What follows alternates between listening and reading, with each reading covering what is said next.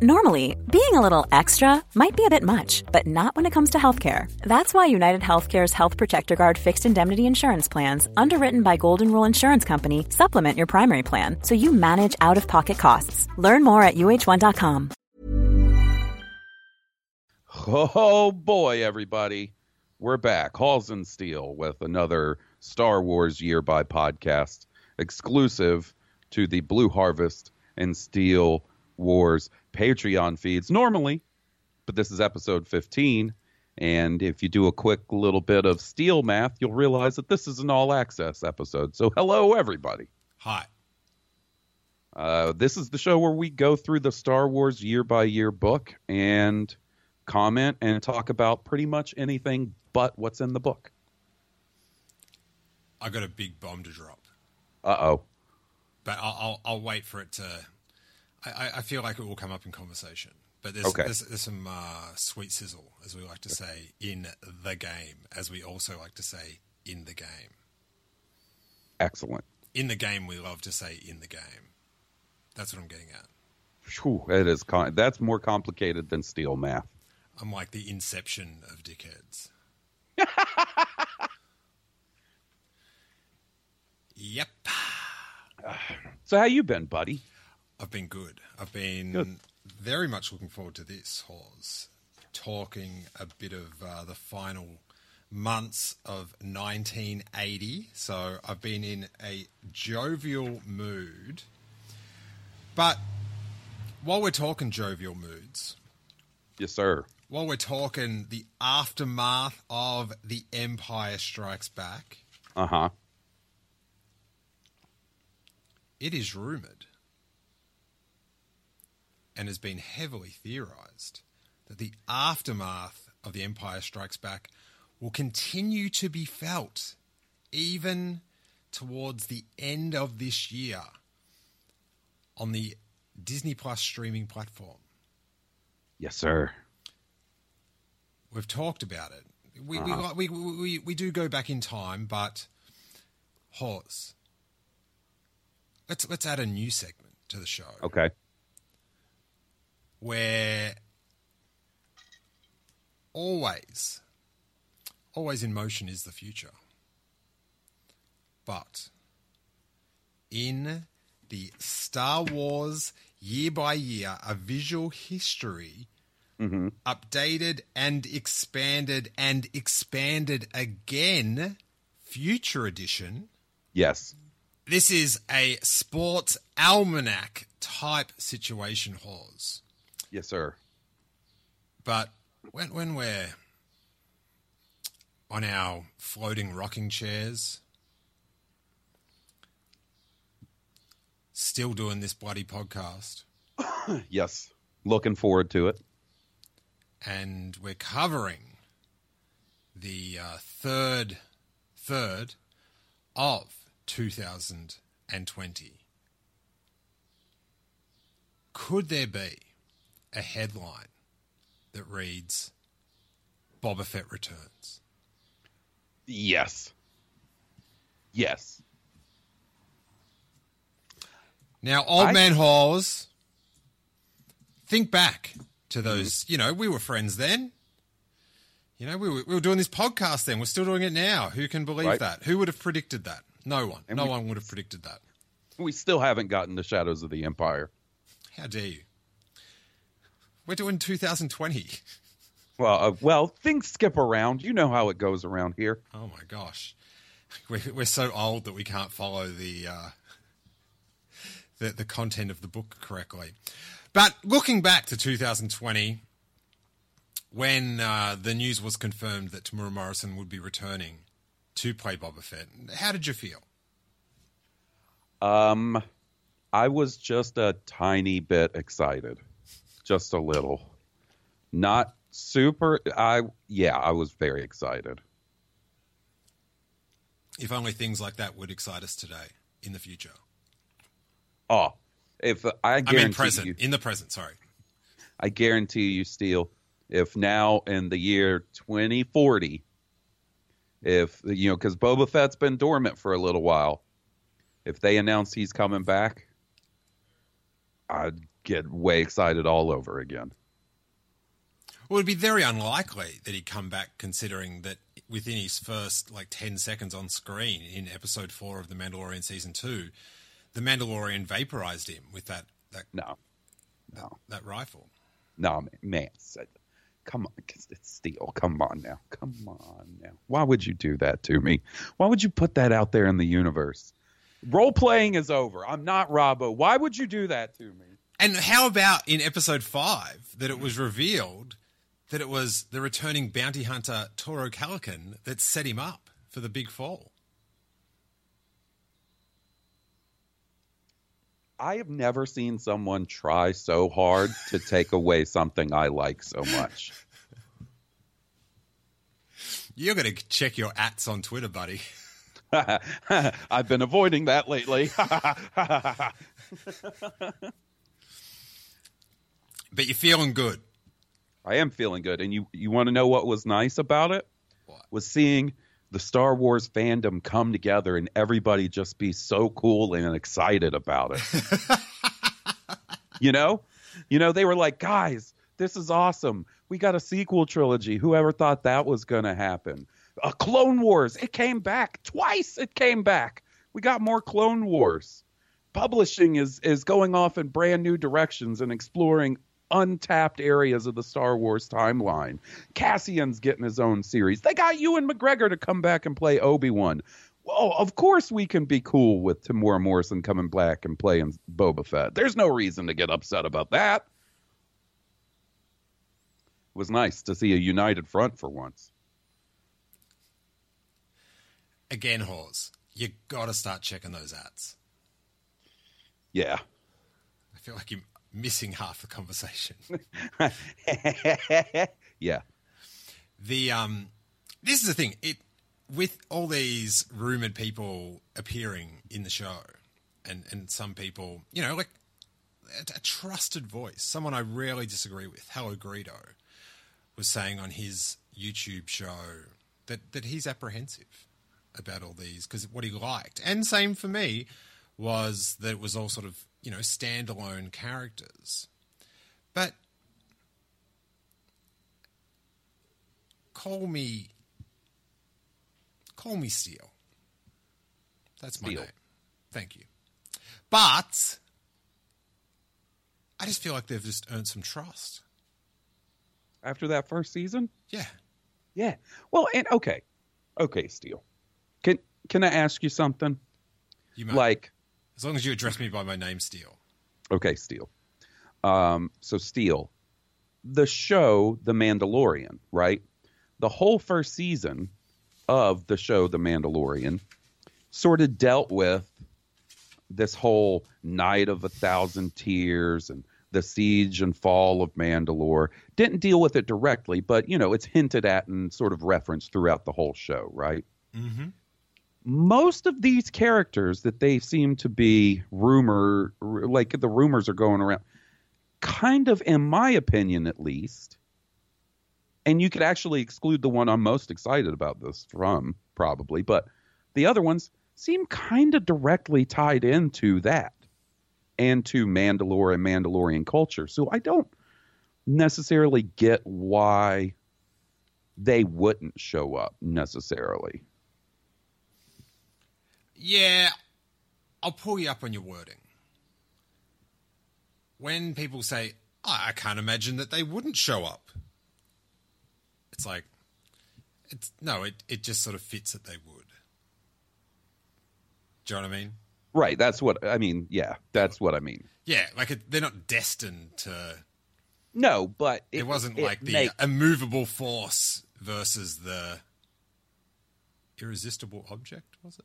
Anyway, I'm messing up Vince McMahon quotes from the 80s. but it's like uh, it makes sense that they would show up. Is what I mean.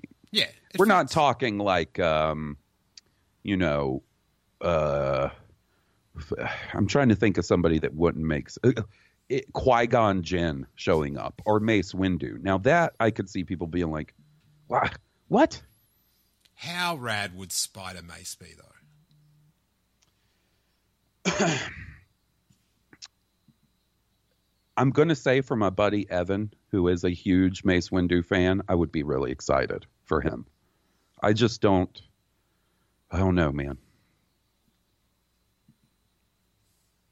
It was it was a quick turnaround of people being like, "Yay, Temuera!" to people being like, "Boba Fett sucks." I also, before we get on with this uh, beautiful book, I just wish people would stop judging what people are fans of as part of their moral fiber. Yeah, like when did that become a thing that being a Boba Fett fan meant you were a bad person? Well, it's just such a you're just watering down such a generalization. Right. Do you know what I mean? That the stereotype is of people that behave poorly on the internet discussing Star Wars that they're big Boba Fett fans. This may be true. I don't know. It's sort of, you know, to the stereotype. But everyone else is allowed to be a Boba Fett fan as well. Well, Like, we're all Star Wars fans, and you can't just generalize about them. And it's it's with anything. Like people think that all like a certain type of fandom speak as one. It's just like it's no, dude. It's just people really like these movies, and they like different parts of them for different reasons. What you don't like sometimes can be, um, you know, revealing. But what you like, that's just well, remember like. It it kind of reminds me of how at least uh, for a while there the real buttheads on the internet that want to talk about Star Wars sort of rallied around Ahsoka for some reason. You remember that? Yeah, it was kind of like posting a photo that you're not racist. Right. Exactly. You've got. I, I, I met a black person once. Right. Here- I like.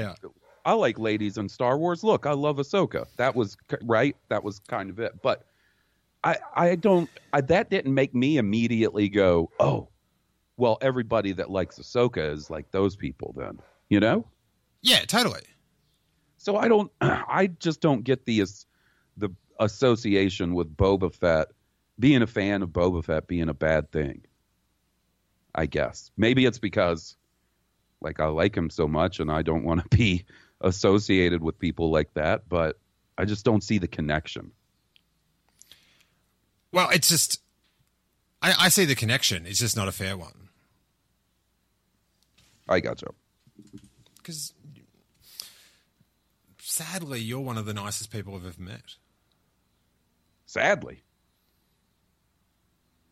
Well, I, I say that because it's just like, oh, why does he have to be so nice? And, ugh. Just, ma- just makes me look bad in comparison. Oh, come on. Oh man. oh, Oh, it's good for you. Like Oh, I, I'm an even I'm an even worse person again because I get annoyed by your goodness. I'm doubling down. I'm splitting the cards. Oh man. of all the things I do that I would think would annoy you, and I have a few, I have a list of things I was like, yeah, that'd probably annoy Steele. I'd never pegged that being one of them. The only thing that you do that annoys me is saying you're not free to podcast. Oh, and the other thing is when you say that you're ready to podcast on time. That Hey pla- man, I, that I, places undue pressure on my.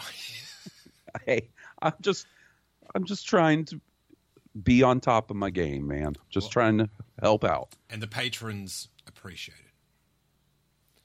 Hey, Yes, sir.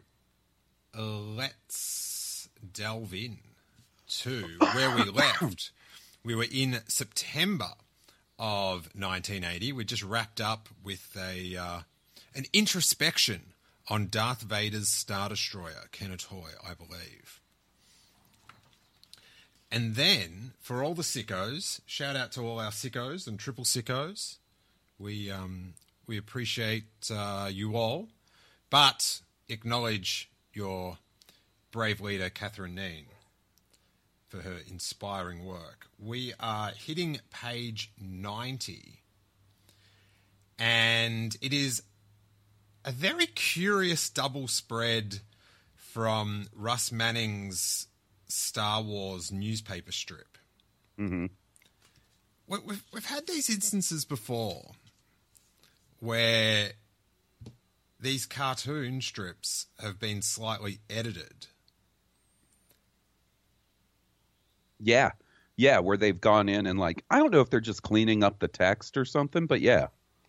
But listen, you know how there's that like meme or whatever graphic design is my passion? Yes. I feel like that may have been started by someone that met me because I am a very hack graphic designer. Like I'm super into it, but I'm not very good. And I'm fascinated by it. And I enjoy the wonders of Photoshop. You know, I, I, I do those uh-huh. covers where I, I, Photoshop people's heads in, uh, inspired by the great Reed Parker. But the Photoshop job on this is so bad. It is, and they. So uh, what we've got is like it's like you cut a newspaper strip with mm-hmm. four pictures across it. You cut it out of the newspaper, and then you color photocopied it four times bigger than what it was printed, and it's over a double page spread in this book. They have photoshopped out all the original text, and the heading of Star Wars by Russ Manning has been replaced also.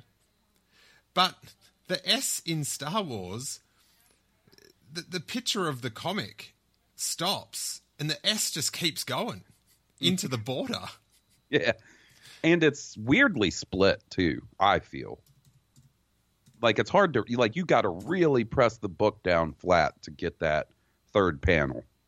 Ah, yeah, yeah, yeah. I feel like what we're explaining makes no sense like in audio, but for the sickos reading along, they're like ready to burn the book because they know what we're talking about and they're feeling our pain. Absolutely. And also presented without context.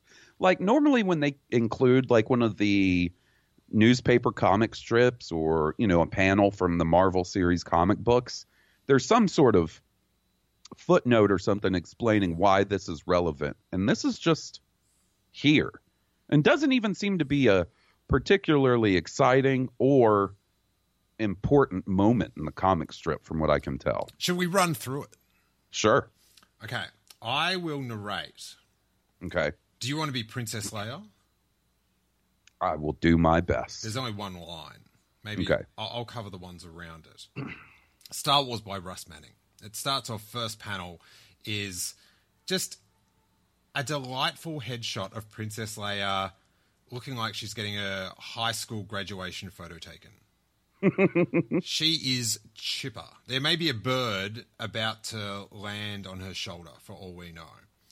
But she looks, she's in a good mood. And it says, and this is like photoshopped on. This is the thing. The text is photo. They didn't even do a fade on the text that they've overlaid to make it look as weathered as the rest of the scan. But anyway, it says Princess Leia, Imperial Servant. From the Adventures of Luke and then I assume Skywalker has been cut out there. And then the next panel is a very Flash Gordon looking ship rocketing through space. Low on fuel, a small rebel ship is forced to enter Empire controlled space. Princess Leia!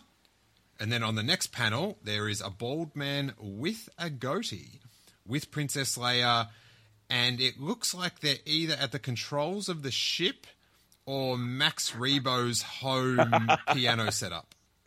And he looks kind of like Ming the Merciless from Flash Gordon. Yes, but a, a good a good Ming, and he's the one saying, yeah. "Princess Leia, an Imperial cruiser, dead ahead.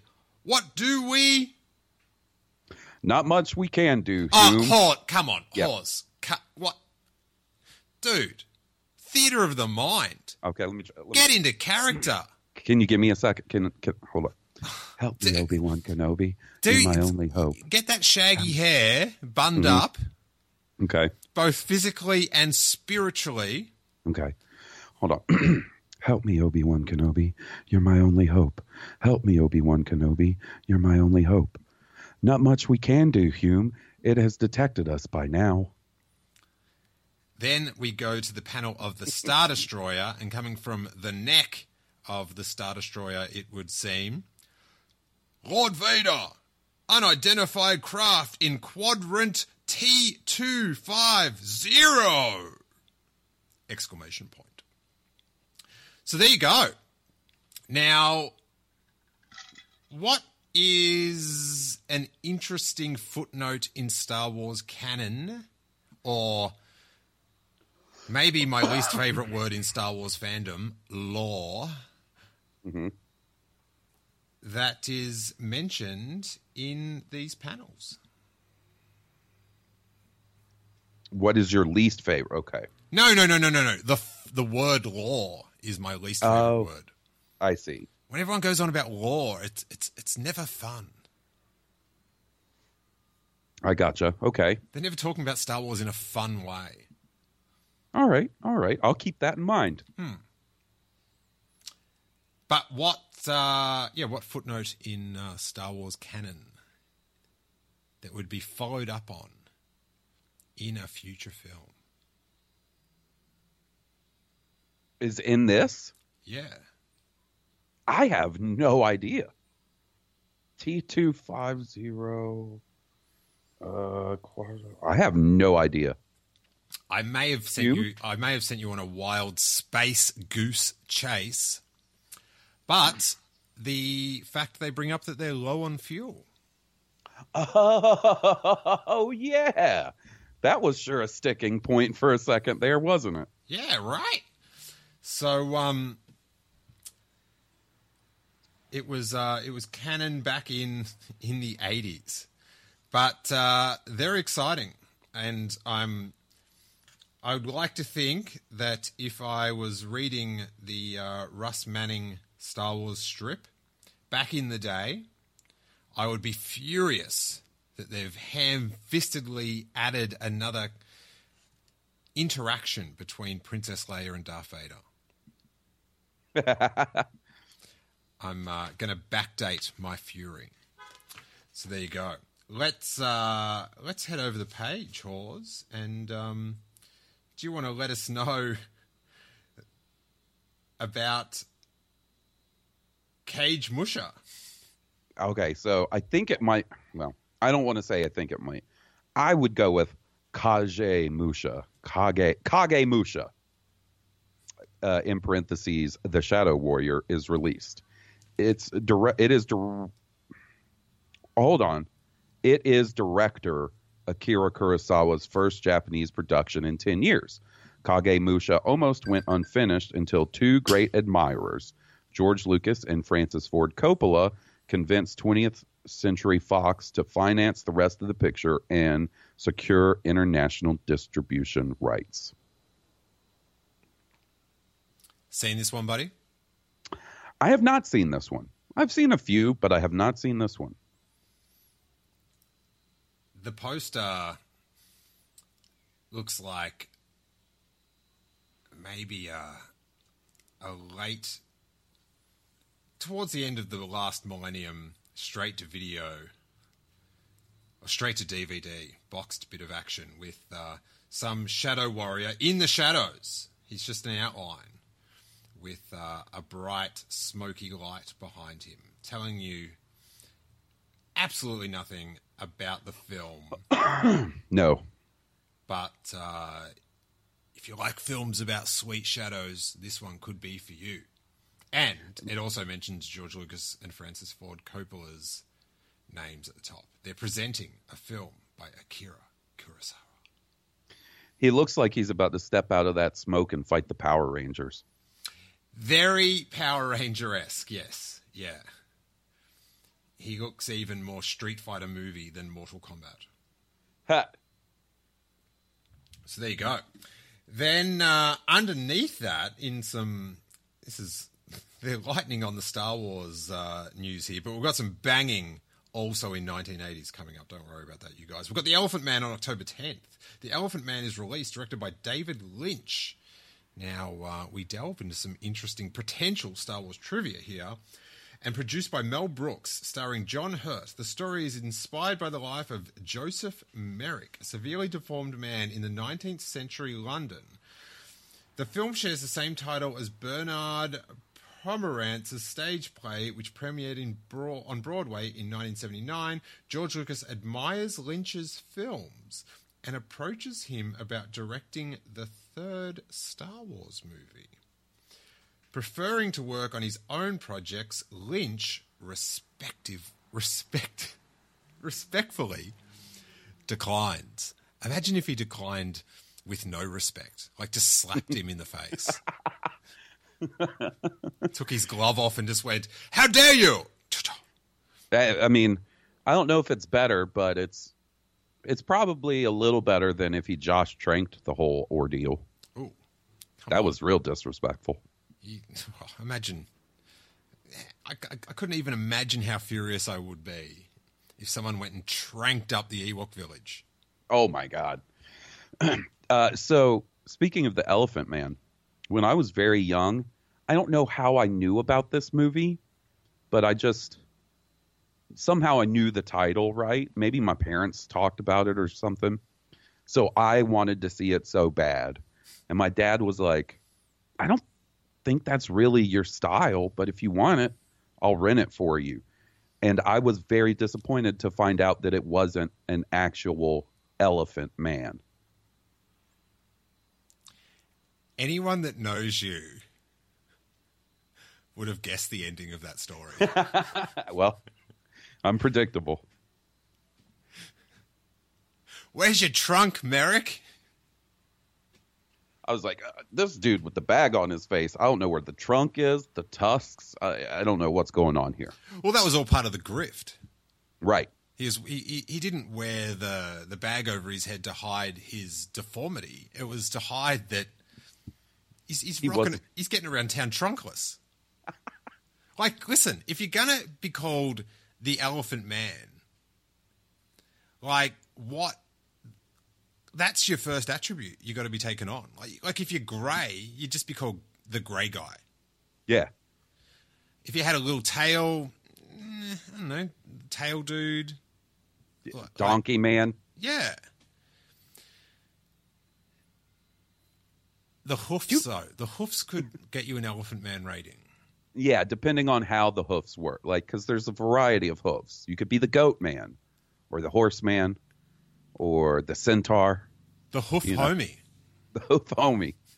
Uh, do you remember the rumor from like the 80s that Michael Jackson bought the elephant man's bones? I remember the fact from the 80s. Did he? I've never been able to figure that out if he actually bought those or if that was just one of those. All right. Well, if he Crazy rumors. if he didn't buy them, what were those bones dancing in one of his music videos then? That's a good question. And you know what? I wonder if Michael Jackson's Leave Me Alone video and the fact that the bones actually have an elephant skeleton head led me to believe that maybe he, this was a movie about a real elephant man, like Babar or something. Elephant Man was huge. I, I it was, for some reason, I, I can't even remember what class we watched it for. But I'm pretty sure in primary school we had to watch this, or early high school. Like we, I definitely watched it at school, and there was there was definitely you'd be very happy to hear Hawes that um, there was some discussion during lunchtime. I don't reckon. He, did you guys reckon he looked like an elephant? Nah. See, that's what I'm talking about, man. You were with my people. Elephant Man deniers. um. So yes. So have we already done Dune? Dune's already been out. Is that is that right? Have we? I'm not sure. There's been so much Dune talk lately. I know, man. All right, I, I got to look this up. Seeing all kinds of people like jumping ship, being like, "Forget Star Wars. I'm into Dune now." Maybe we should wait to see how that movie is. Is it a movie or a TV show? Uh, I think they're doing both, but the one that the pictures are coming out with of like Oscar Isaac rock, rocking the beard and stuff, Ah. those are from a movie. Movie. Oscar's off those streaming services. I think he dabbled. he was in some Netflix where he, I think we've got a gun and we're in the jungle. I think maybe he was in the with Tom. No, with Ben Affleck. He had a big gun Oh yeah, and he was in the jungle with Affleck. So, yeah. There you go. Poe Dameron and, and Batman hanging out together. the Batman. Ben Affleck, he was Oh, Batman. Yeah, sorry. 1984. So he did. Um, he didn't really like it wasn't his own film, but I guess he he didn't write the Elephant Man either. But uh, yeah, 1984. He went off and made Dune, which I have not gone back to watch. There is sort of, I think maybe it's the director's edition. There's there's some version that this is the one that's going to make the most sense, but I'm not sure which one that is. It's Yeah, one of those. think- It's one, if everyone doesn't know, it's one of those films that has like 20 different DVD releases because the director he wasn't happy with the final card and blah blah blah blah blah blah. Yeah, there's um I think there's one of the versions on like Amazon Prime streaming currently, and every time I see it I think like is today the day I rewatch Dune? And then I never end up rewatching Dune. It seems like work. It does. I remember thinking it was boring as a kid, and that's been the last time and like Sting is in it and stuff like yeah. You're not into the sting. Eh, I mean, I like the police all right. I'm not big on uh, Sting as a solo artist. You've just cracked open a childhood memory. The police toured in Melbourne Oh, really? in the 80s. I was very young.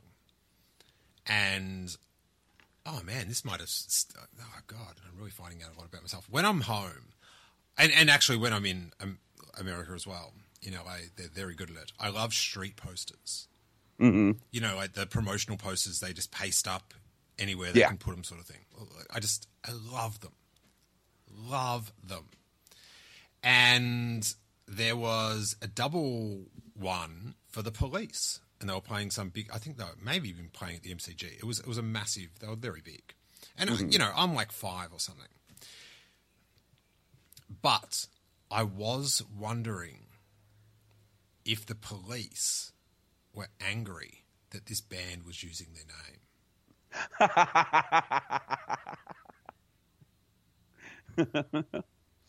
I like that. I, I was I don't know. I I, th- I was just yeah. I was very um. I was puzzled about that, and because it was on a major intersection, I was like, the police might drive past and go, "Hey." so file that one next to my laser bearing space shuttle. November. Tis the season, or a month before it, but Jingle Droids. Christmas in the Stars, Star Wars Christmas album is released by RSO Records, produced by Meco. The Star Wars themed Christmas album features original songs by Maury Yeston, the vocal talents of Anthony Daniels as C3PO, and Ben Burtt's sound effects for R2D2 and Chewbacca. The album spawns the single, What Can You Get a Wookiee for Christmas When He Already Owns a Comb? Backed with R2D2, we wish you a Merry Christmas. R2D2, we wish you a Merry Christmas. A Merry Christmas! The latter tune's lead singer making his recording debut is 18 year old John Bon Jovi, credited as John Bongiovi. Bon Jovi. Oh, Bon Jovi. Oh, oh gosh. Wow. And John Bonk. dude, when you said that, I didn't expect that accent. I ducked. I, I thought like the, the, the, someone had, had come to um, collect the money I owed them. Leave the gun. Take the can- cannoli.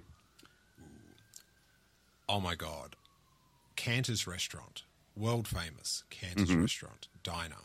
Just uh, a block over from my house, one of my favorite places in the world. Our Mother's Day tradition is to go with Jackie and have um, an early dinner there because that's she loves it and she's a mum, so checks out, right? Right. Cou- couldn't go this year, which would be the, the second time we could have done it and cemented the tradition. So we got pickup. So I walked over and picked them up. And normally I get a, a mocha shake because they make them very good. But due to the current circumstances, they're not making shakes. So I got a chocolate eclair, which was the size of a brick. And whoever was pouring the chocolate, whatever that stuff is on the top, he got distracted. A little heavy handed on the chocolate. Dude, I was, I could feel vital organs like kicking into slowdown mode. It was just like, bo. Oh no, man, that sounds pretty good. it was, it was tremendous. So, what do you get at Canter's? Like, uh, obviously, either the mocha shake or a chocolate eclair. But what's your main dish that you enjoy from there? Oh, the, the, like the French dip. Oh, dude, that's my favorite sandwich. I love a dip. French dip. Love yeah, a dip. And then I they, it comes with a side serve of fries or or like what do they call them? Beer fries or those thick cut fries. steak fries. Steak fries, that's what I'm going for. And to get a taste of home, I get a side of gravy because the chips and gravy is a uh, fine cuisine from where I grew up. And so I Ah. have my little gravy on my chips and my dip, and I gotta Dang. say, gotta say, Hawes, love Mother's Day. That sounds pretty good. You know, when like it's a very classic, and, and, and when you're a parent, you fall into these because you become dumber or something, or easily amused. But you start saying parent things like every day should be Mother's Day. and when Jackie said that, just thinking about those chips and gravy, I was like, yes, every day should be Mother's Day. Can we? I'm not sure we can budget for it, but come on. Let's go to Canners every night. But this Star Wars Christmas album, have you heard it, Hawes? I have. It's a banger. It is, especially R2D2. We wish you a Merry Christmas. We actually, um, I get to play this every Christmas. Oh, nice. So, uh, you know, Jackie gets super into the Christmas music. Um, I- think she's just organising her playlists for next Christmas now, which we'll slowly introduce. You know, it's it's getting close. Right. Um, but yeah, I get to play this every Christmas day, and yeah, R two D two. We wish you Merry Christmas. Is um, it's a banger. What you what can you get a Wookiee for Christmas when he already owns a comb? Like It's all right. it's all right. It's like this is. I'm going to delve into. I often make fun of Hawes because of his um, musical tastes in the '90s, which admittedly have not evolved that far. But hey, we're in glass houses here. We're in glass houses. Hey, man. But the what you can get a Wookiee for Christmas when he already owns a comb, being the big hit from this album, was like when the Offspring brought Smash out and Keep 'Em Separated was the popular one. It was like, what? Ah, No. There's other ones that are way better than that. So, um, that's how you know you're a true fan. When you dislike the single for the deep cuts. You're a true fan or you're a dick. Well, I kind of go hand in hand sometimes, I guess. Eh, well. Hey, December, there's a lightsaber mystery, Hawes. Yes, there is. December 2nd, Marvel Comics Star Wars number 45 ships. We'll skip the rest. Written by Art Goodwin Thank with you. art with art by Carmine Infantino, Gene Day, and Chris Stone. Death Probe features. Oh my Luke sorry, sorry. Skywalker. That that's that's that sounds like a, a potential Darth name. Darth Infantino.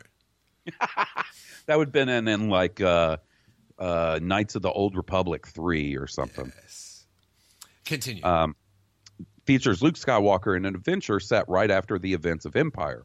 Luke wields a lightsaber without any explanation for how he obtained it. He had lost it at the end of Empire. As so many things change, Hawes, some things stay the same.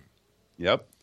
Because you know, in the the Marvel comics now are in this exact period, Mm-hmm. and somehow Luke gets a is it a yellow? Yeah, it's a Yep. yellow bladed lightsaber, which It, which infuriated people that were already infuriated by um, the Rise of Skywalker. That um, it was another Lukeism that that Rey had in effect borrowed. oh boy. Oh boy. I, you know, whether two people got the same color lightsaber, that's that's not in my importance list. The fact that he's got a lightsaber, oh, that's up there. I'm, Yeah. I'm, I'm, I'm ready to complain about that. I, you know, I can kind of get that because I guess I just don't see how it's that difficult to tell a year. Because what? There's a year in between Empire and Jedi, right? Hmm. I think you should be able to tell a year worth of Luke Skywalker stories without him having a lightsaber, and, then him building the green is like that's his final like you're tra- oh I see you've constructed your own lightsaber. You know what I mean? Like that's the big moment.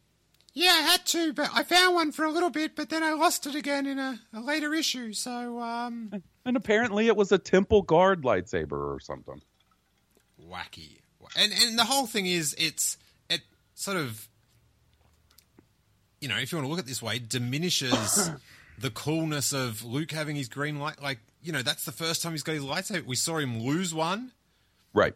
and now the next one's getting shot over to him, and he's taken it on quite the test drive. Yeah, and I on one hand I do think it's kind of neat that they're giving him a yellow one because of the whole Boo! Sorry. Vintage Kenner thing where he had it. And uh, I guess we're done. Listen, if you're going to call on that, you write the comic book story where he loses his hand. No! He's already lost his hand, and he gets like a lightsaber tunnel thing clicked onto his thing, hand. So, so the lightsaber can uh, uh, uh, like eject out his wrist, like in the vintage Kenner figure. If you're going to go with your little callbacks, go all the way. Man, can you imagine 1983 opening day of Return of the Jedi in the theater? Luke's on the end of the uh, the walkway, about to be pushed into the Sarlacc pit, and instead of R2D2 shooting him that saber, his wrist pops back and it transforms into a tube that then emits a lightsaber like the vintage toys. Terrible. the skiff guard goes to push him out onto the plank and yanks him by his hand, which then just comes off and is in the skiff guard's hand. And he's like, "What?" And then he ignites the green wrist. Oh, man. That is a future I don't want to see. Jew, Jew, Jew, Jew.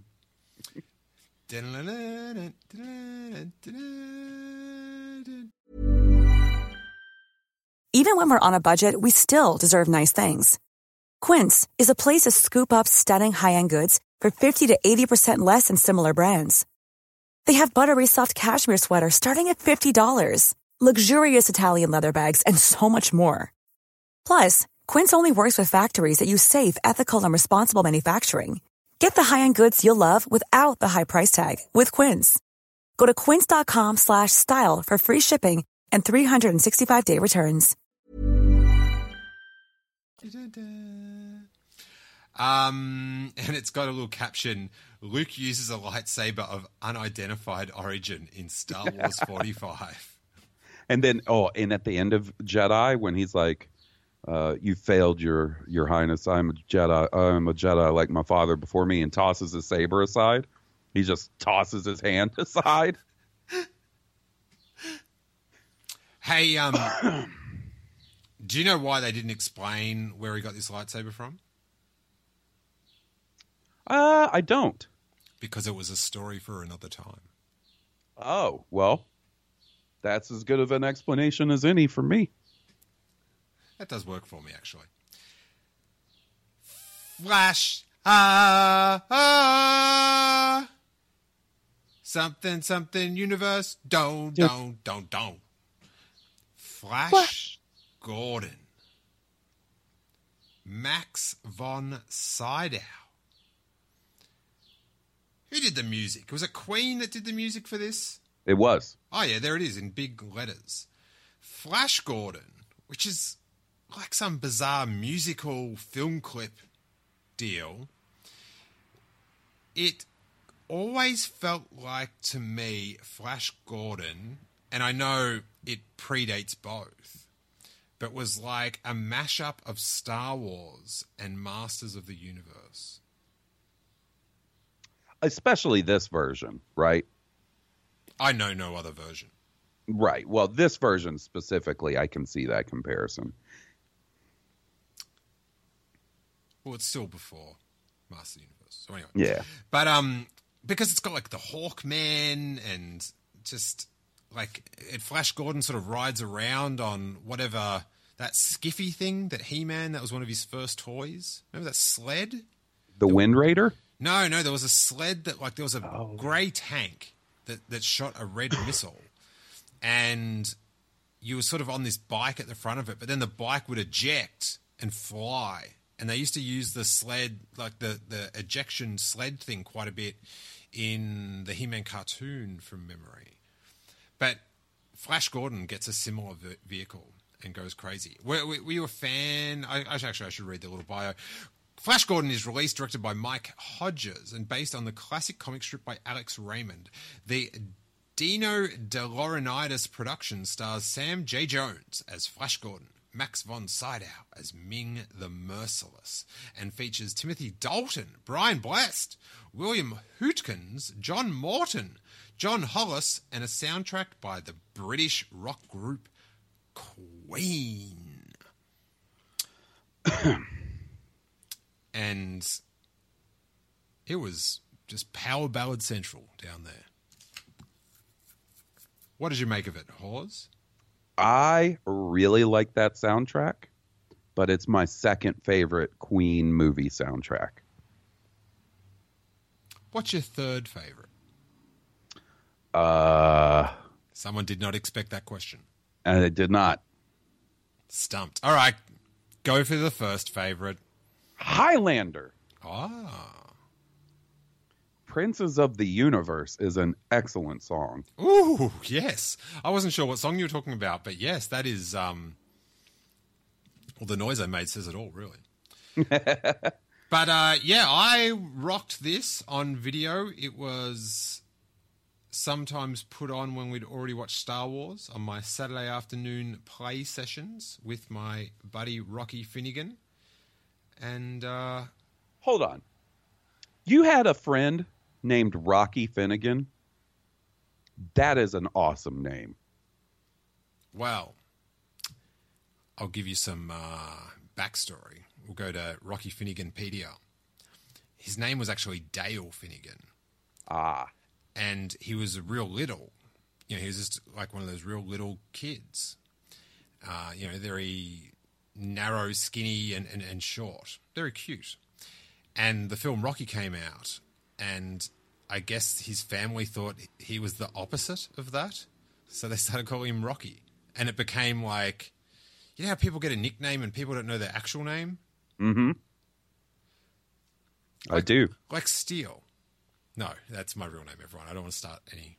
I've I've spent my life convincing people that's my real name. Um, yeah, so there's Rocky Finnegan. Then John, that was that was the Rocky Finnegan story in this. If if uh, Steven Spielberg was writing a Goonie esque movie, he could do no better than naming two of the friends in that Steele Saunders and Rocky Finnegan. Like those sound like two people that would be friends in a movie.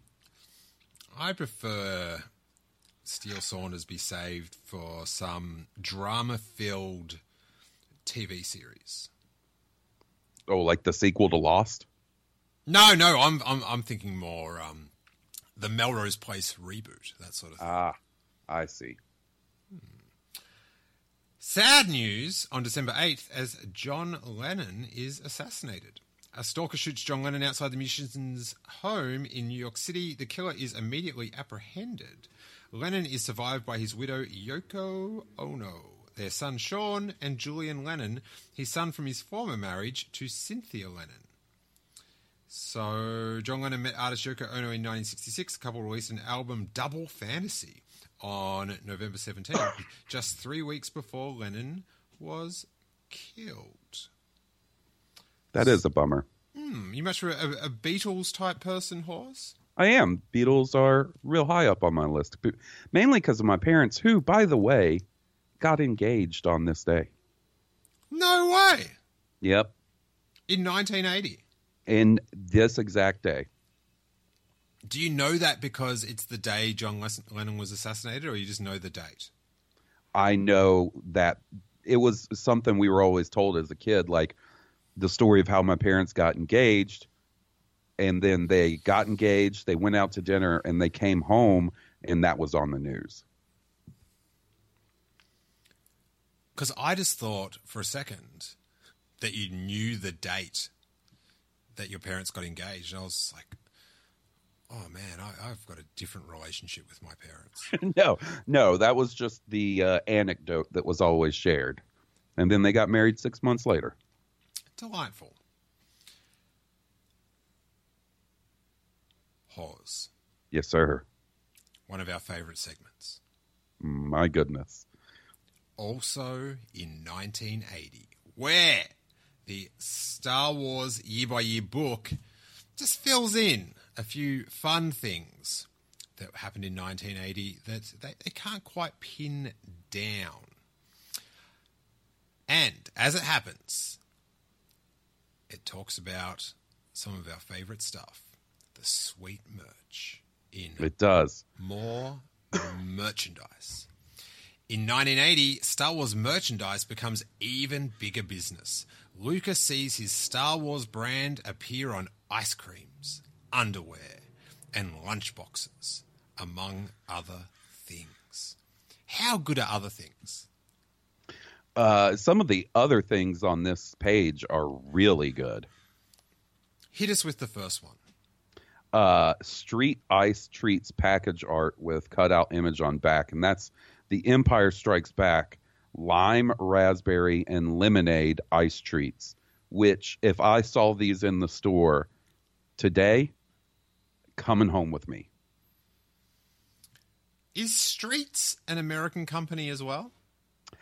I don't know. I I mean, I don't remember ever having any street branded products, but you know maybe they went out of business before.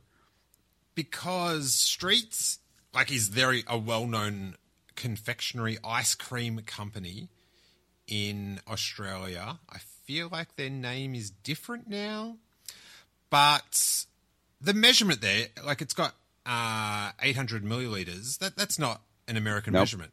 So this That's must exactly what I was gonna say. yeah, so this is um, probably the Australian Empire Strikes Back icy poles. Which Hawes?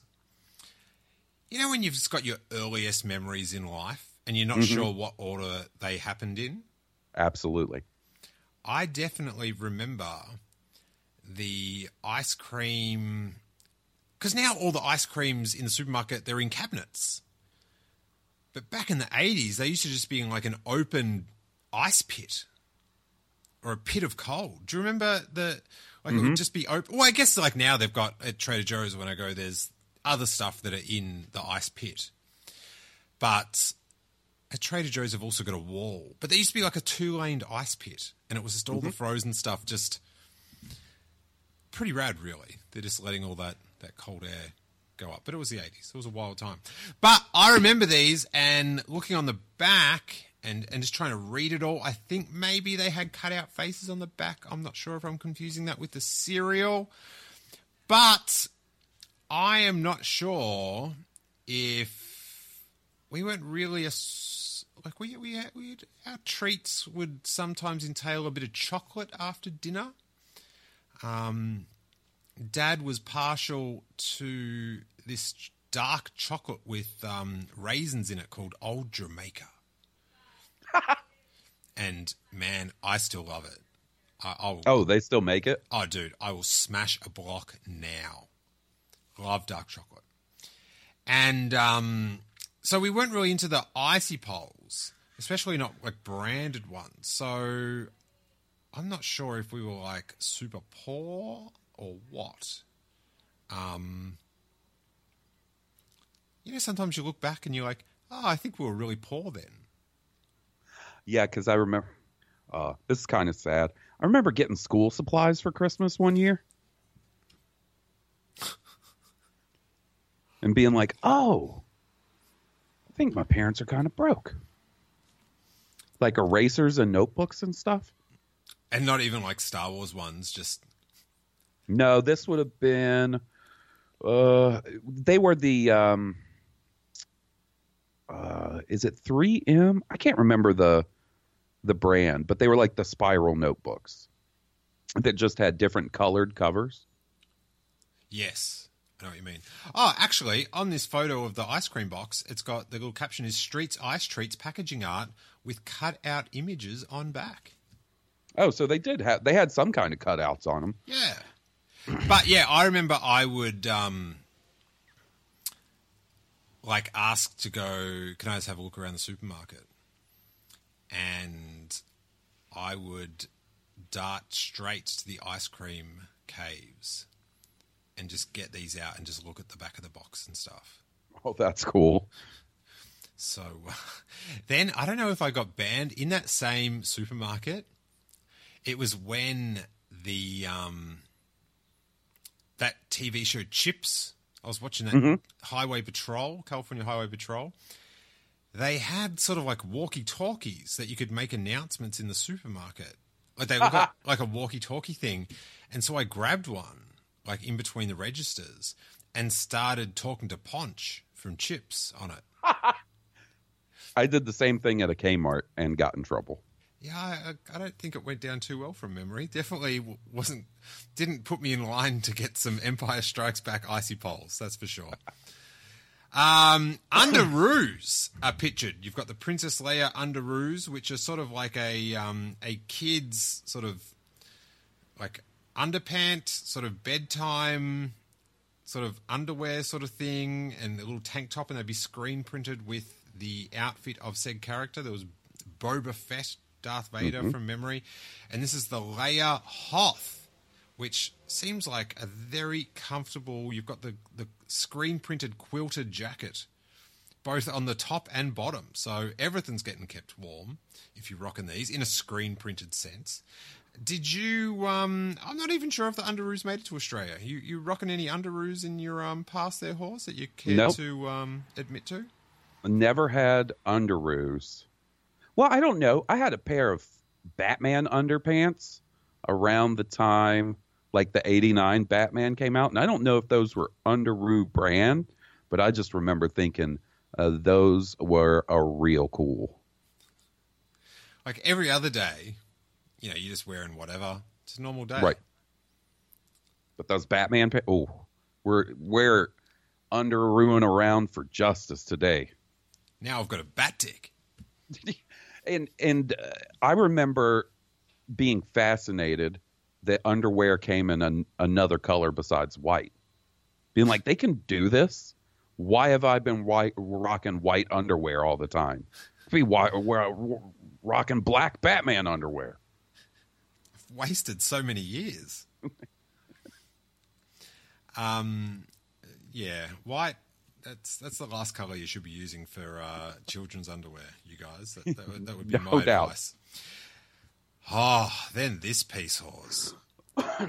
Luke Skywalker fatigue jacket is an exclusive item from the official Star Wars fan club, and you have That got cool. his Bespin jacket. It looks so high cut that I feel like if I put that on, my belly butt button would be showing. Like the sleeves are. Oh my god! You know what? The imagine the pockets. This is so we've got Luke's Bespin jacket here. The sleeves are way too long, or the middle bit's way too short. Imagine the two army pockets are eyes, then that crease in the middle's a nose, and then the seam down the bottom's a mouth, and then the sleeves are ears. It's like that animal. Is it Atreyu from the Never-Ending Story? Can you see it? Oh, uh, the Good Luck Dragon. Uh, Atreyu is the kid that rides Artax the horse, right? And then it's what is his name? The Good Luck Dragon. The I know exactly. Yeah, the fluffy thing that he f- flies on. Falkor. Falkor, yeah. Can you see his face in it? I can. Is this a jacket meant for kids? Is this a jacket meant for cosplaying human belly form? bouncers? yeah. The sleeves are, are so long. Um, but I always thought this was like Luke's jacket, as far as like adapting Star Wars esque clothing to real life. His jacket and his pants, because like growing up as a 90s skateboarder, cargo pants, they, they were the shit. Um, I always thought his Bespin outfit was pretty dope. I'd rock it. Yeah, I like it. I think it's pretty cool. I'm trying to find a good like picture of the costume to see if the jacket is actually cut that short, but uh, I don't believe it is. I, I think it is cut a little bit short, but this It is, is. out of what are you what are you up to here, Skywalker? Um, what else we got here, Hawes? Uh, one that I think is really neat is the Switcheroo Illuminated C3PO switch plate cover by Kenner. So it's like a light switch cover, but it's C3PO's face. And I guess, uh, I don't know. How would that work? Because it says it's illuminated. So, I feel like it actually plugs in to uh, like an outlet. yeah. Oh no, light switch cover for kids' rooms. Um, wait there, I'm trying to read what it says here. Oh, dude, I'm an idiot. You know how, like, on your phone, you can pinch and zoom on an image to zoom in? I just tried to do that on this book. it's Been a long couple of days. Um, I think it might glow. Yeah, like the eyes, right? Yeah, I think it says glow here. There's some like just like glow in the dark scenario. And then so you clip it on and it fits over the light cover and then you go up and down on C3PO's mouth and that turns the light switch on and off, I believe is the function. Which um I want this because turning lights on and off is a um that's one of Harry's little tasks around the house. Oh, really? Yeah That's cool. when he goes in to brush his teeth at the end of the night, he's it's his job to turn on the light and then turn off the light once we're done, and he's quite good at it. Um, this sort of stuff bums me out, Hawes, because quite often this like sort of light switchy thing and license plate holders always annoy me because they never fit the Australian format. Oh, really? So, you know, you can get a sweet license plate holder. Like American, no one does license plate holders like the American people. I salute you all. But when you take it home, it, yeah, it doesn't fit.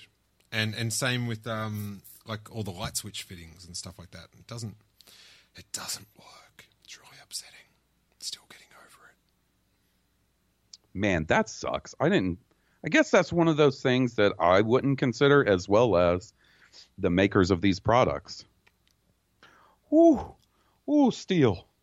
That Star Wars switcheroo on eBay.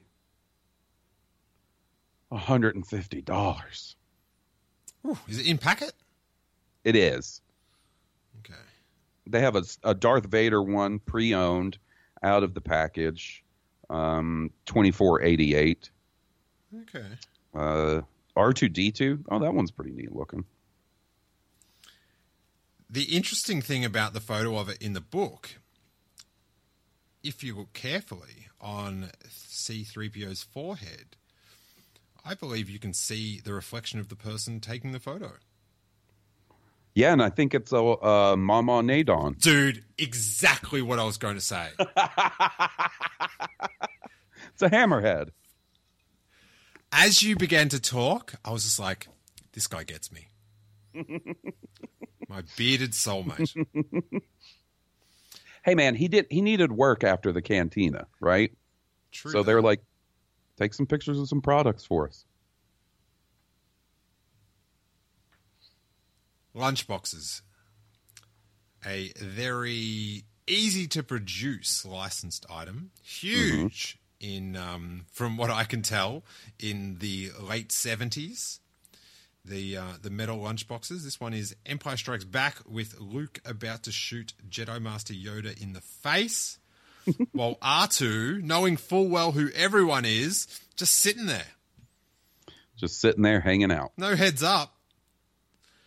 Uh, Empire Lunchbox by King Seeley Thermos. Were you were you into the lunchboxes? I, I could see you because of your McDonald's history, your past, your roots in the McDonald's company. I sort of picture a Hawes rocking up to school, opening up his Empire Strikes Back lunchbox, and there's just a few junior burgers sitting in there. I wish. So by the time I was taking a lunchbox to school, they had moved away from like the metal ones, right? And they were the plastic ones. And I had a real killer Teenage Mutant Ninja Turtles bright red lunchbox with them like fighting Shredder on the front.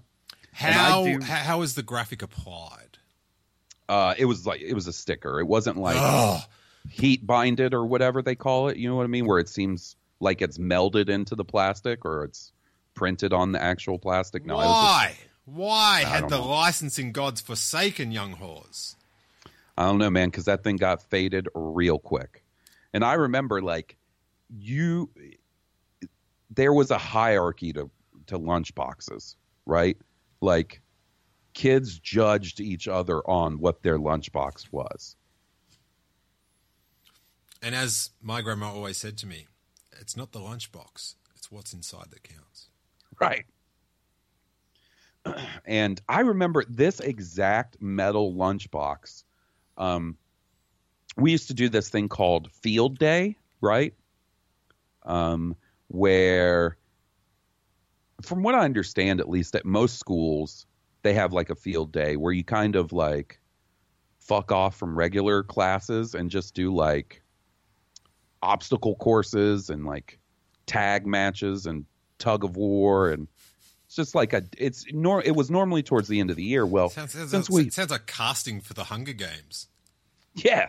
And since uh we had a fairly small school sometimes we would have other schools come to our school or vice versa and we would sort of compete in field day activities.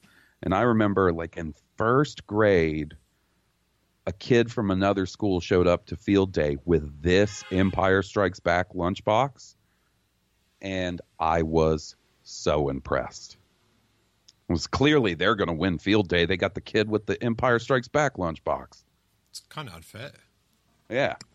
They brought a ringer. We had um, like school sports. So all the local schools would compete in sort of low level Olympic events. Yeah, that's kind of like this. Yeah, like the shot put and you know a bit of running and all that good stuff. And in grade six, which in Australia is the last year of primary school, so before you go to high school. Mm-hmm. I'm trying to think how old that would make someone. well, 11, 12, that sort of thing. Okay. So we're at school sports, and people are in line for their next event, shot put, and you know it's sort of like everyone sort of shifts around to the next little event and stuff like that. And you, uh, it was fun because you got to interact with all these other schools and um, see, like, you know, and if you knew people from other schools, it was a real thrill to see them like during the week. Do you know what I mean? In a school scenario. So this kid in front of me, right? He's got this T-shirt on with the skateboarding graphic of Per Welinder, who was a uh, a popular freestyle skateboarder in the late '80s. Skated for Powell Peralta, same team as like Tony Hawk, and they had very distinctive graphics. And this is like a Viking helmet with a skull wearing it, and the skull's yelling, and it's it's drawn all um, in this '80s skateboard style. But it's a it's a rip off.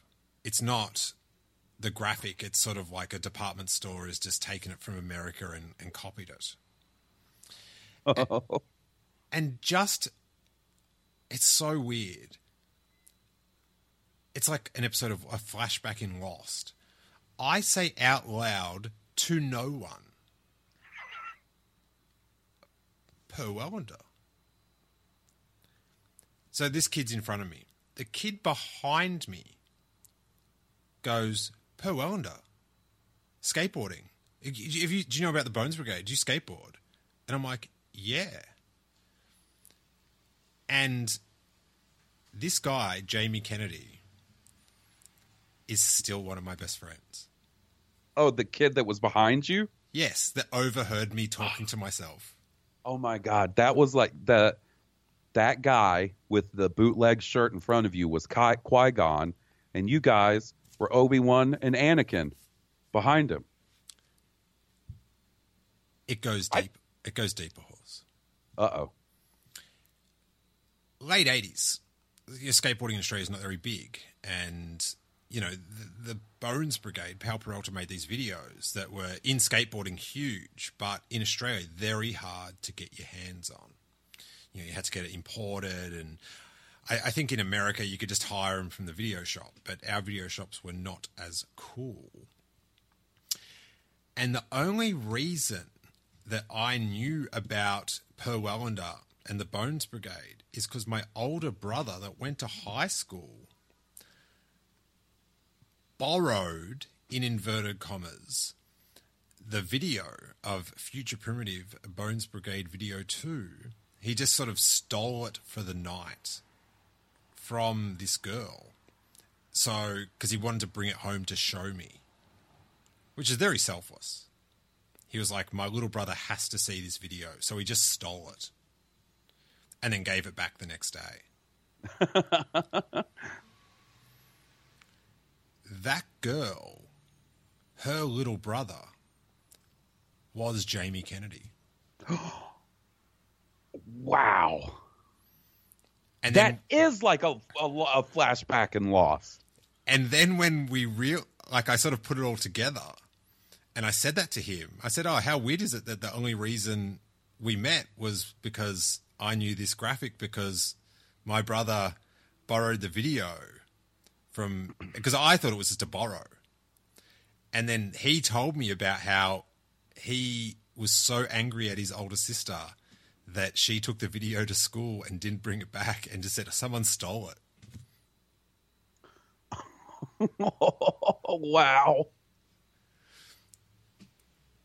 Pretty weird. That is weird. Dude, what a small world. Our final, also in 1980, more merchandise item. Hawes it's the Thinking Cap, Yoda cap by Thinking Cap Company, and it is a green cap with an orange oval shape on the front that says Yoda, and then two sewn on grayish Yoda ears with little tufts of fur. I'm calling the hats yellow, not green, by the way. Uh, yeah, yeah. It's more, yeah, it's more of like a highlighter yellow, huh? Now, this is a pretty seminal piece of merchandise mm-hmm. in that when a an illustrator, a cartoonist, needs a cavalcade of comic book reading dorks to populate their art. One of them, more often than not, is um, has been fitted out with one of these Yoda ear caps. This is the sort of thing that on a shelf, you know, it's a vintage eared cap. Mm-hmm. What a nice bit of, you know, Americana, whatever. But to see someone rocking one of these, Ooh, it's a little rough. I think they reissued it for a Star Wars celebration. They did. They did. I think I did. Was that one that we went to? I feel like I had. I, I, I made the conscious decision not to buy this. Maybe um Is it like in Orlando, perhaps? I don't know. Maybe it was. I know it wasn't Chicago. So then by my process of elimination for you it would have either had to be Orlando or the last Star Wars celebration Europe, right? Ah, yeah. Maybe it was in Europe. Those crazy Euros with their ears. Um, but yeah, a it just just looking at it reminds me of Mad Magazine. Yeah, like it's one of those things that unfortunately there was probably definitely a time in my life that if I owned it, I would have worn it unironically. With great Right. hats come great responsibility. And I just know like the shit I would have caught. I caught shit in uh so it was 99. It had to be 10th grade when The Phantom Menace came out because I brought a bunch of the toys to school the day after they were released. And like people were like, dude, you are way too old for toys. And I was like, yeah, but check out this CommTech reader, right? If I hold this figure up to this oversized lady's shaver, wait, It'll wait, wait. say- let me let me rephrase that. yeah. And uh, R- Rick, Ric Olié will tell me how populated Coruscant is. um, that was uh, a specter that followed me through the rest of high school. Was bringing Star Wars toys to study hall Oh. in tenth grade. So did that define you? Oh yeah, Oof. like I remember being in Spanish two class, so that would have been my senior year, right? And our teacher's like, um, giving us an assignment, and she's like, "I want you to take pictures of your room and do Oh, a room no. tour in Spanish, right?" And somebody was like, "Well, what do you mean?" And she was like, uh, "Well, you know, take pictures of what's on your walls and describe your posters or you know whatever, and you know your bed and your sheets. Like, I want to want you to give us a room tour in Spanish." And a girl in my class goes, "Get ready to hear Star Halls talk about Star Wars toys in Spanish."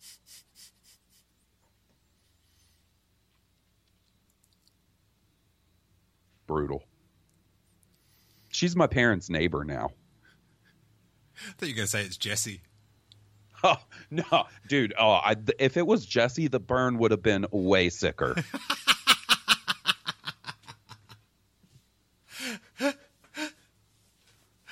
Oh gosh, I actually had a girlfriend. This is another sort of lost thing.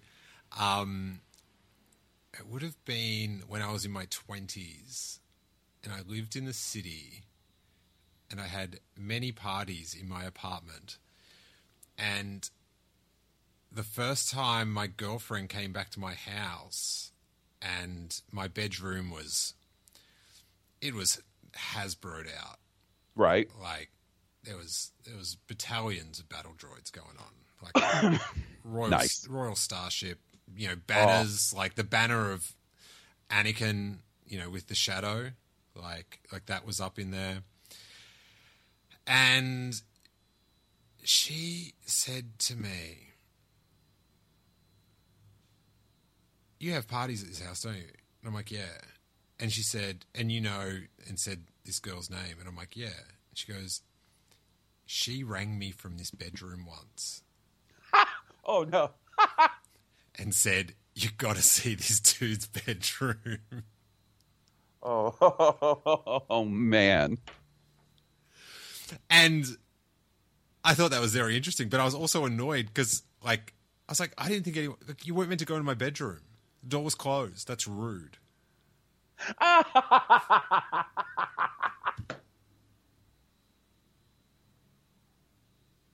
So I've got a bone to pick with her. Hey, first off, why are you snitching? B, why were you in my room? Exactly. Very upsetting. But yeah, another another lost. Oh man, I'm. I, I know you said brace because it, it, it maybe doesn't get as good in series three, but Uh-huh. it's going all right so far. I was going to ask you. I wanted a, an update on your Lost rewatch. It's um loving it. Like I can't like I, I really want to watch that Jordan documentary. Like not that I'm a big basketball person, but it's just you know such Like how- a, such a good story and such so I mean- iconic Right. Uh, that I'm very much looking forward to it. But I just can't focus on it. I've got to I've got to get this Lost out of the way. Like I'm I'm Well- I, I'm I'm it's all eyes on the island. Like we were So- watching Westworld, and and that Right. just finished up, and it was like a relief. Like normally we're like, oh, no more episodes for a year, and we're like, great, now we can just focus on this island. So Jackie's enjoying the Lost rewatch Oh, too. all about it. Excellent. all about so the good thing is you guys just got to get through season three, and then the seasons are much shorter after three. Right, I thought so. And do you know who just started, who just appeared in the last Oh. episode we watched playing golf? Who? Just just hitting little berries into the ocean. Paulo. Mm. Oh my! Oh, Nikki and Paulo. See, that's part of the reason. That and I don't know if you've gotten to the episode yet. That's about Jack's tattoo. Oh, I haven't, but I remember not liking it when I watched Woo. it the first time. Woo! Is it bad? Woo! And when I started rewatching it at the start, and you first saw his art, like he's already got the tattoo, Mm-hmm. and I was like, like it actually put me off committing to the rewatch because I was like, I remember that episode not being that good. You are correct. It is bad. And yeah, so because we are loving, we're taking special interest in all the extras and the jobs they're doing, and when they get to interact with an actual character, and like Charlie gets back, and one of them gets to go, "It's Charlie," and and, and how they must be. I, I, I got a lot. I think I'm saying Charlie this week. It's like, oh damn it. Oh, and it's like, well, you got to carry the log with Jack last week. It's like, I guess, I guess. So I'm loving them living their lives in the background and like there was like a funeral and I just sort of can't take it because I'm just watching all the extras look sad and I'm like, oh yeah, they're doing a good job. Yeah, good stuff. You you Oh, you, you, you you were close to Annalise here, I can tell. Um, so I'm loving all the extras, and then all of a sudden, two of them just start talking, and they just won't shut up. Every conversation, it's now it's like Nikki's saying so. They're setting her up for this um for this episode they get, but uh I'm very interested. It's weird because in my like head, somehow it's like the story is so they, they if you haven't seen Lost, there's, there's what is it, 48 people left on this after the crash or whatever, and it just focuses on maybe a dozen of them, and then everyone else is just an extra. And then all of a sudden, these two other people become characters, like that have been on, mm-hmm. they've apparently been on the island the whole time. And they have their own episode, and then they, spoiler alert, everyone, they get killed off. And somehow I feel like people say, oh, the people hated them so much they got killed off. But No, they didn't have a chance to hate them. They- yeah, like Lost was sort of written in, um, yeah, like it all would have been done and done. They, they weren't doing it live every week. No, no. Although, you know, uh, the two ladies who get written off at the end of season two, Yes. right? You know, that actually did have, uh, was a sort of a response to some real world things because they got caught driving at like 110 miles an hour in Hawaii, and they both blew three times the legal limit on their DUI test. Um, I, I do remember there was like, wasn't there a lot of people that had alcohol issues on that cast? They're just stuck on Uh, that island getting yeah. buck? And then the episode that they leave in, you know what it's called? Two for the road. Oof. Oof. oh. Yeah. I was really sad when they left. I, I, I, Oh, I love man, I mean- Look, uh, I like both those characters, but there's one and one that's real sad. Mm, yeah. Anytime Hurley's sad, I'm sad. We're all sad with Hurley. Yeah.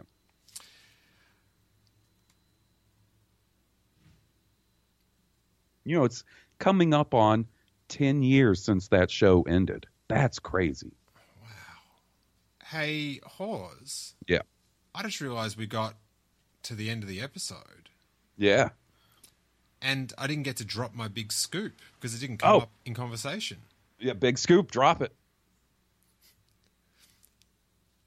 Listen, I don't want people tweeting me saying that they called it, that they knew it was happening. Everyone called it. It's been very anticipated. The big news in Star Wars fandom for the second half of the year. It's happening, Hawes. All your dreams are coming true. The vinyl soundtrack of Shadows of the Empire will be released. That's a big old purchase for me. My friend works at a record company up the road, and he's told me about it. And he goes, "You can't tell anyone yet." And then they've they've announced it now or something.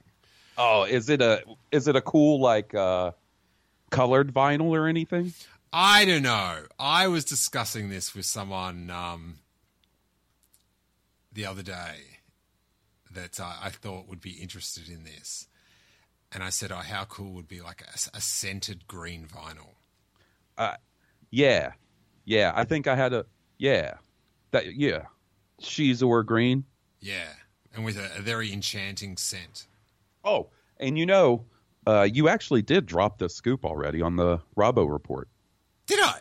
Yeah, with the one where you guys were talking about episode 5 of the uh Mandalorian. And uh before we go, Robbo is he gets so annoyed when I forget things that I've told him. So uh, I would, you know, I know this, is going to be a little weird, but I'd like to do a little crossover response to the Robbo on Ah. that episode. By weird, you mean great. so you know his argument about how that can't be Boba Fett is that the costume is different. He thinks it's Cad Bane. By the way, Oh wait, wait. I- just before you make your point, I do have to say the tone of your voice has Yeah. gone just a bit whiny farm boy Luke. oh, it is. Oh, that wasn't in, that wasn't intentional. No, no, no. Like it's it's your voice, but you like the tone of your voice is sort of like it's changed. Your mood has changed. You were happily talking about, and now you're just like, yo, I just want to say that just in retaliation to the Robbo report, well, saying that it can't be Boba Fett. Well, I'm here to tell you why it can. Well, I was just gonna, you know, I totally, and that's been one of the things that people have uh, endlessly pointed out to me since last November or whenever that episode came out. Right, getting Right. all kinds of screenshots with red circles, yellow circles, being like, "It can't be him. The armor's different." And I totally get where Robbo's coming from, where like they could have hired a 501st person with a sweet Boba Fett costume for that one scene, or just pulled the boots out of storage. But there's that's Boba Fett, and the costume is, uh, I believe, is just the regular Mandalorian's costume, like the main character. And I'm telling you, the reason they didn't do that is because they don't want some loudmouth 501st member being like, "I'll play Boba Fett in season five or episode five of the Mandalorian." Like they, it was all about keeping it secret. You threw me with a, through a, for a loop with the whiny Luke thing, and I feel like I could have explained it better. no, I just I was just loving how a lot of passion. Well, what I'm saying is they. Like, like, like get- I, I feel like as you were making this complaint, you were clenching your Empire Strikes Back lunchbox. no, I'm holding that Boba Fett helmet I got in the mail today. Ah, yes. So what I'm saying is they didn't go they didn't go through the trouble because it is such a short scene and why hire someone to be Boba Fett and put on the lower part of the costume when that same person could just go out and spoil it. You know what I mean? Because I'm sure stuff got out from all those 501st members they had playing stormtroopers. Mm. Imagine if they were like, "Hey, do any of you guys have a Boba Fett costume we could use for a couple minutes?" Oof. So that's what I think was going on. And the stroke of either intentional or unintentional genius on your part putting that episode out the day that news came out, God, that was just the will of the fates. the forces you are one with the force and the force is with you. Ah, just uh, someone brought it up, and never has the uh, the gif of Carl doing the little chef's kiss thing from The Simpsons been any more apt. Alrighty, Hawes. That's 1980 Done. in, in the books, from the books to the podcast, to our good Patreon listeners' ears, and everyone else this week. But if you uh, want to fill in the gaps, we uh, chat about all the way back to the 60s in 15 episodes and uh, have a ton of fun as we do it talking about Dash Rendar. Hawes, how can the good people of the internet track you down? Uh, every Saturday on Blue Harvest with my buddy Will and at Blue Harvest Pod on Twitter. Excellent. And on the Blue Harvest Patreon feed, what, do- what do we got going on? Oh man, we got a bunch of stuff going on. We just posted uh, a new episode of Blue Harvest Adventures, which our buddy Robbo um, does a lot of work on. It's really fun. I gotta say, uh, he came up with my favorite fan created character of all time in this uh, latest episode. It's a lot of fun. I was delighted. Um, and we got like a solo show with me, a cooking show with Will, show with me and Jesse, all kinds of stuff. Excellent. Oh, actually, I feel not I don't feel so bad about that Shadows of the Empire thing now because that was a Patreon exclusive, Ah, see, there you go. and now I'm putting it on. But uh, yeah, we we just did the um, the the Patreon exclusive Mandalorian commentary track for one of the true great pieces of modern cinema, Mandalorian Episode Five, Series One, The Gunslinger.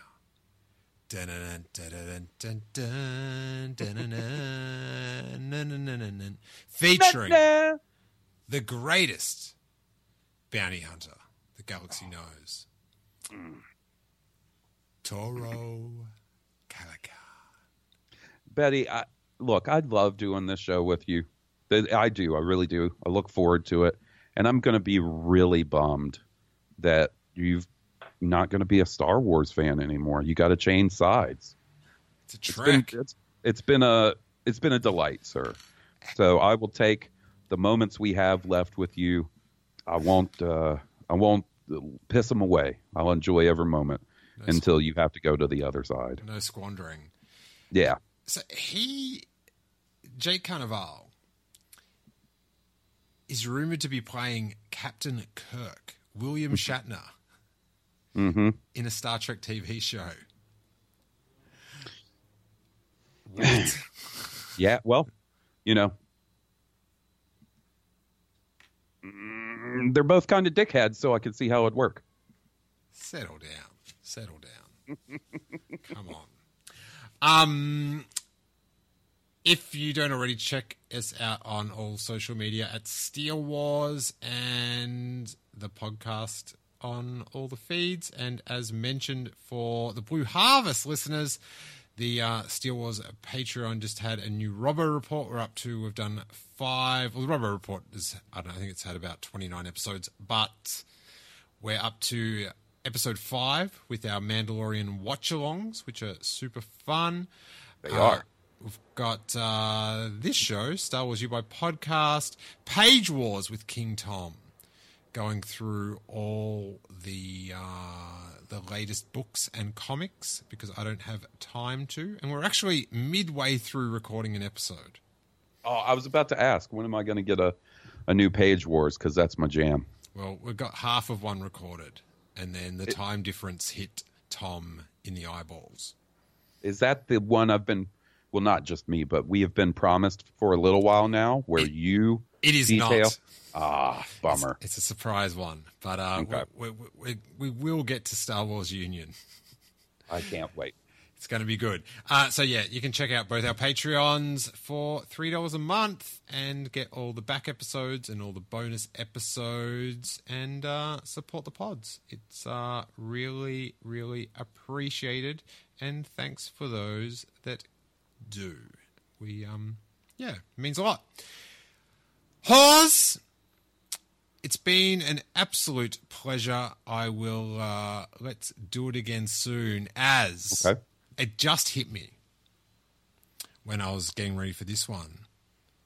We're about to head into the production of Return of the Jedi. Yes, sir.